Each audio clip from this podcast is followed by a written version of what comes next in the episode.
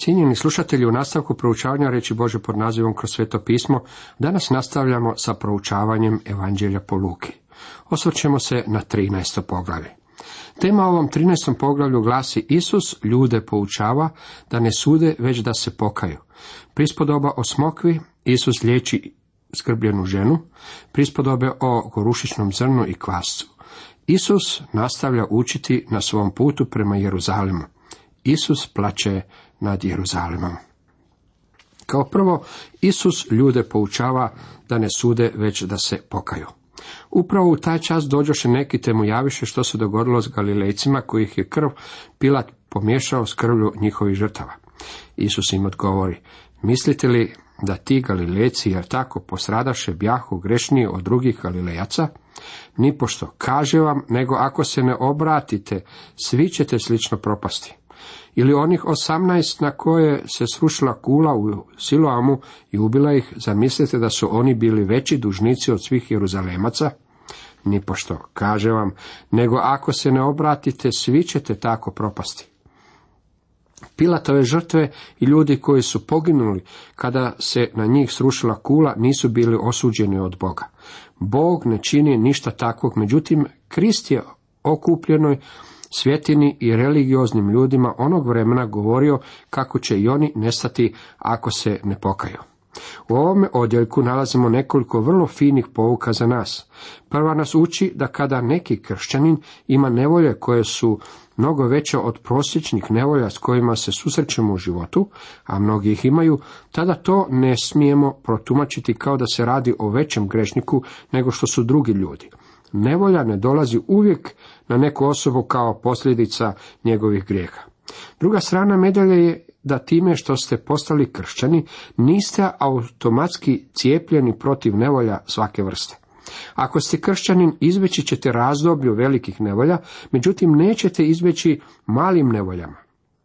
Imat ćete malo tih nevolja u ovome životu. Još jedna stvar koju bismo trebali vidjeti je da kada nevolja dođe nekoj drugoj osobi, a ne vama, tada ne bismo trebali misliti da smo mi superiorniji u odnosu na tu osobu. Možda vam Bog omogućava da vidite nevolju drugog čovjeka kako bi vas privukao bliže k sebi. Prispodoba o smokvi. Prispodoba o smokvi izrasla je iz prethodne rasprave. Na to im pripovedi ovu prispodobu imao netko smoku u svom vinogradu, dođe tražeć ploda na njoj i ne nađe. Pa reče vinogradaru, evo već tri godine dolazim i tražim ploda na ovoj smokvi i ne nalazim. Posjeci je, zašto da iscrpljuje zemlju? A on mu odgovori, gospodaru, ostavi je još ove godine dok je ne okopam i ne pognojim. Možda će u buduće ipak uroditi, ako li ne, posjeći ćeš je. Po mom mišljenju, smokva na kojoj nema ploda je simbol izraelskog naroda. Vlasnik smokve je očekivao da mu ona donese plod, pa je bio razočaran kada je vidio da na njoj nema ploda. Bez svake sumnje je imao pravo okomiti se na to stablo i u svome sudu ga posjeći. Izraelu su bili obećani blagoslovi ako budu hodali u svjetlu koje im je Bog dao. I prokletstva ako budu odbijali to svjetlo. Tom je narodu bila dana posebna pažnja, bio je okopan i pognojen. Trebao je proizvoditi plodove, međutim nije ih proizvodio. Izrael je odbacio Krista govoreći ove riječi, krv njegova na nas i na djecu našu. Izrael je iskusio Boži sud i bio je raspršen po svim narodima svijeta.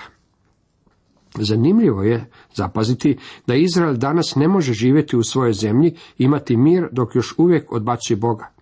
Nisu Rusi ili Arapi ti koji Izraelu zadaju toliko nevolje, to je Bog. Izrael je Boži odabrani narod. On će ih jednog dana vratiti u njihovu zemlju u vjeri i pouzdanju. Oni se danas u tu zemlju vraćaju sa nevjerom i nemaju mir. Ovo je dokaz djelovanja Božje ruke u pitanjima svijeta. Isus liječi ženu koja je imala bolest. Jedne je subote naučavao u nekoj sinagogi. Kad eto žene koja je 18 godina imala duha bolesti. Bila je zgrbljena i nikako se nije mogla uspraviti. Kad je Isus opazi, dozvaje i reče, ženo, oslobođena si svoje bolesti. i položi na nju ruke, a ona se umah uspravi i poče slaviti Boga. Nadstojnik sinagoge, ozlovljen što je Isus u subotu izliječio, govoraše mnoštvo. Šest je dana u koje treba raditi. U te dakle dane dolazite i liječite se, a ne u dan subotni. Ova je žena imala jedan od najgorih slučajeva bolesti zabilježen u Bibliji. Imala je tešku bolest. Problem se nije pojavio zbog toga što ju je naš gospodin izliječio, već zbog toga što ju je izliječio u subotni dan. To što je naš gospodin liječio ljude u subotni dan bio je stalni izvor sukoba između njega i vjerskih vođa njegovog vremena. Ova je žena imala duha bolesti koju je mučio 18 godina. Teško je na naš jezik prevesti terminologiju koju dr. Luka upotrebljava kako bi nam opisao njeno stanje. Radi se o medicinskim pojmovima. Njena je bolest bila kronična. Zbog te bolesti žena bila zgrbljena ili, kako Weymouth to prevodi, pogrbljena na dvoje. Ova jadna žena se uopće nije mogla uspraviti. Ovdje vidimo slučaj žene koja je bila u očajnom stanju. Bila je jadna i očajna i bila je predmetom sažaljevanja. Bio je to vjerojatno jedan od najstrašnijih slučajeva tjelesne deformacije s kojim se naš gospodin pozabavio dok je bio ovdje na zemlji. Odgovori mu gospodin, licemjeri. Ne driješi li svaki od vas u subotu svoga vola ili magarca od jasala da ga vodi na vodu? Nije li dakle i ovog čer Abrahamovu koju Sotona sveza evo osamnaest je već godina trebalo odriješiti od tih spona u dan subotni? Ja moram priznati da ne razumijem zašto je ovu ženu svezao Sotona. Ona očito nije bila nemoralna osoba, jer čak i u svome stanju redovito dolazila je u sinagogu. Upravo u sinagogi joj je veliki liječnik rekao oslobođena si. On je položio svoje ruke na nju i ona se odmah uspravila i proslavljala je Boga. Njegov dodir nije bio neophodan, međutim djelovao je kao velika pomoć njenoj vjeri. Bio je to osobni kontakt. Osobni dodir s njim je vrlo važan također i za nas. Upravitelj sinagoge ju je oštro prekorio. Ipak ova žena nije došla u sinagogu sa nikakvom nakanom da bude izliječena. Reakcija vjerskog vođe bila je uistinu čudna.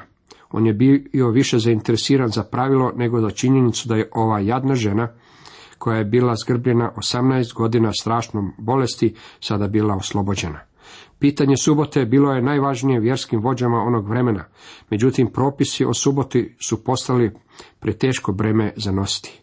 Pitanje o suboti je još uvijek tako aktualno da se oko njega vode žestoke i vatrene rasprave. Ono što je važno je naučiti ne se svađati oko religije, već je naučiti živjeti. Na te njegove riječi postidješe se svi protivnici njegovi, a sav se narod radovaše zbog svega čime se on proslavio. Narod, iako ga je rado poslušao, čini se da više nije želio ići s njim dalje. Moguće je postati tako religiozan i tako beščutan da Isusa u potpunosti isključite iz svog života. Možda znate sve odgovore, možda ste ekspert u vođenju rasprava.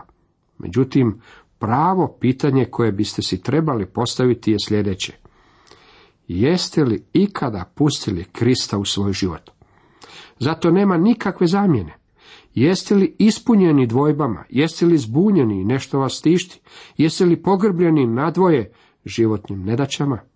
Tada dođite gospodinu Isusu Kristu sa svojim bremenom i grijesima. Možete mu doći u bilo koje vrijeme. On je spreman i čeka vas kako bi izašao u susred vašim potrebama. Prispodobe o gorušičnom zrnu i kvasu. Govoraše dakle, čemu je slično kraljevstvo Bože? Čemu da ga prispodobim? Ono je kao kad čovjek uze gorušično zrno i baci u svoje vrt. Uzraste i razvi se u stablo, te mu se ptice nebeske gnjezde po granama. I opet im reče, čemu da prispodobim kraljevstvo Bože? Ono je kao kad žena uze kvasac i zamjesi ga u tri mjere brašna, dok sve ne ukisne. Gorušično zrno je simbol izvanskog aspekta kršćanstva, sa njegovim mnogobrojnim organizacijama i denominacijama. Gorušično zrno treba postati biljka, a ne drvo. Umjesto da crkvene organizacije polako kaskaju za crkvama, došlo je do abnormalnog rasta koji je bio prebrz. Čim su postale velike, crkvene su organizacije izgubile svoj pravi karakter. Ptise su ključevi ove prispodobe. One predstavljaju đavla koji je vrlo aktivan u današnjem kršćanstvu i u mnogim takozvanim crkvama. Kvasac ne predstavlja evanđelje, već načelo zla. Kvasac nikada u Bibliji ne predstavlja nešto dobro. U Bibliji se kvasac pojavljuje 28 puta, 75 puta u Starome zavetu i 23 puta u Novome zavetu. Uvijek je ta riječ upotrebljena u lošem smislu. Iako mnogi iskreni ljudi smatraju da kvasac predstavlja evanđelje koje će se proširiti po čitavom svijetu i obratiti čitavi svijet, moram ih razočarati. Neće biti kraljevstva i neće biti mira dok se Krist ne vrati kako bi uspostavio svoje kraljevstvo. U svoje vrijeme Krist će doći i uspostaviti svoje kraljevstvo. Isus nastavlja poučavati na svom putovanju prema Jeruzalemu. U 22. redku ovog 13. poglavlja čitamo. Putujući tako u Jeruzalem, prolazio je i naučavao gradovima i selima. Isus se nastavlja kretati prema Jeruzalemu. Luka nam je već rekao, kad su se navršili dani da bude uznesen, krenu Isus sa svom odlučnošću prema Jeruzalemu. On je bio na svom putu, na svom putu da umre u Jeruzalemu. Ovo je bilo posljednje putovanje našeg spasitelja i gospodina. Dalje od 23. do 30. redka čitamo. Reče mu tada netko, gospodine, je li malo onih koji se spasavaju? A on im reče, borite se da uđete na uska vrata, jer mnogi će, velim vam, tražiti da uđu, ali neće moći. Kada gospodar kuće ustane i zaključa vrata, a vi stojeći vani počnete kucati na vrata, gospodine otvori nam, on će vam odgovoriti, ne znam vas odakle ste. Tada ćete početi govoriti, pa mi smo s tobom jeli i pili, po našim si trgovima naučavao. A on će vam reći, kažem vam, ne znam odakle ste. Odstupite od mene svi zlotvori. Ondje će biti plać i škrgut zubi, kad ugledate Abrahama, Izaka i Jakova i sve proroke u kraljevstvu Božjem, a sebe vani izbačene. I doći će s istoka i zapada, sa sjevera i juga, i sjesti za stol u kraljevstvu Božjem. Evo ima posljednjih koji će biti prvi, ima i prvih koji će biti posljednji. Teško je odrediti zbog čega je bilo postavljeno ovo pitanje. Možda je ono bilo iskreno. Kristova karizma je privlačila mnoštva, međutim, oni su uskoro shvatili da će ih nešto koštati slijediti njega. Bilo je ljudi koji su stalno dolazili i odlazili. Dok se po posljednji put približavao Jeruzalemu, to je postalo očito. Došao je dan za koji je zapisano. I svi ga ostave i pobjegnu. Marko 14. poglavlje 50. redak. Isus nam je jasno dao do znanja da će nas koštati nešto slijediti njega. To što mi u svojoj profinjenosti i lagodnom obilju mislimo drugačije je hula na Boga. S obzirom da je ovo bilo špektakulativno pitanje, Isus niti nije na njega odgovorio izravno. On je ovome čovjeku rekao, pobrini se da ti budeš spašen. U ostatku ove kratke besjede gospodin im je jasno dao do znanja kako će biti spašeni mnogi koji nisu sinovi Abrahama, Izaka i Jakova. Od 31. do 33. redka dalje čitamo. U taj čas pristupe neki farizeji i reknu mu, otiđi, otputuj odavde, jer te Herod hoće ubiti. A on će njima, idite i kažite toj lisci. Evo izgonim đavle i liječim danas i sutra, a treći dan dovršujem. Ali danas, Sutra i preko sutra moram nastaviti put, jer ne priliči da prorok pogine izvan Jeruzalema. Nakon ovog upozorenja farizeja, Isus je Heroda nazvao lisicom. Čovjek nije nastao od životinje, međutim, kad kad se u svom životu spušta na životinski nivo. Naš nam gospodin u ovim riječima iznosi program svoga otkupljenja i uskrsnuća, iako su te riječi zastrte stanovitom koprenom, tako da nisu odmah uočljive. I u posljednjem odjeljku ovog 13. poglavlja govori nam kako Isus plaće nad Jeruzalemom. U 34. i 35. redku čitamo Jeruzaleme, Jeruzaleme, koji ubijaš proroke i kamenuješ one što su tebi poslani.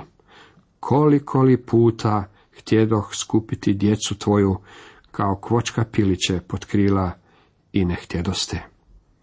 Evo, napuštena vam kuća, a kažem vam, nećete me vidjeti dok ne dođe čas, te reknete, blagoslovljen onaj koji dolazi u ime gospodnje. Isus ponovno izražava svoju ljubav i zabrinutost za Jeruzalem, grad u kojem će umreti. On također izriče sud na gradom kralja velikoga, kako to čitamo u Mateju u petom poglavlju 35. redku. Također objavljuje da će ponovno doći. Sljedeći put to će biti pravi triumfalni ulazak. Cijenjeni slušatelji, toliko za danas.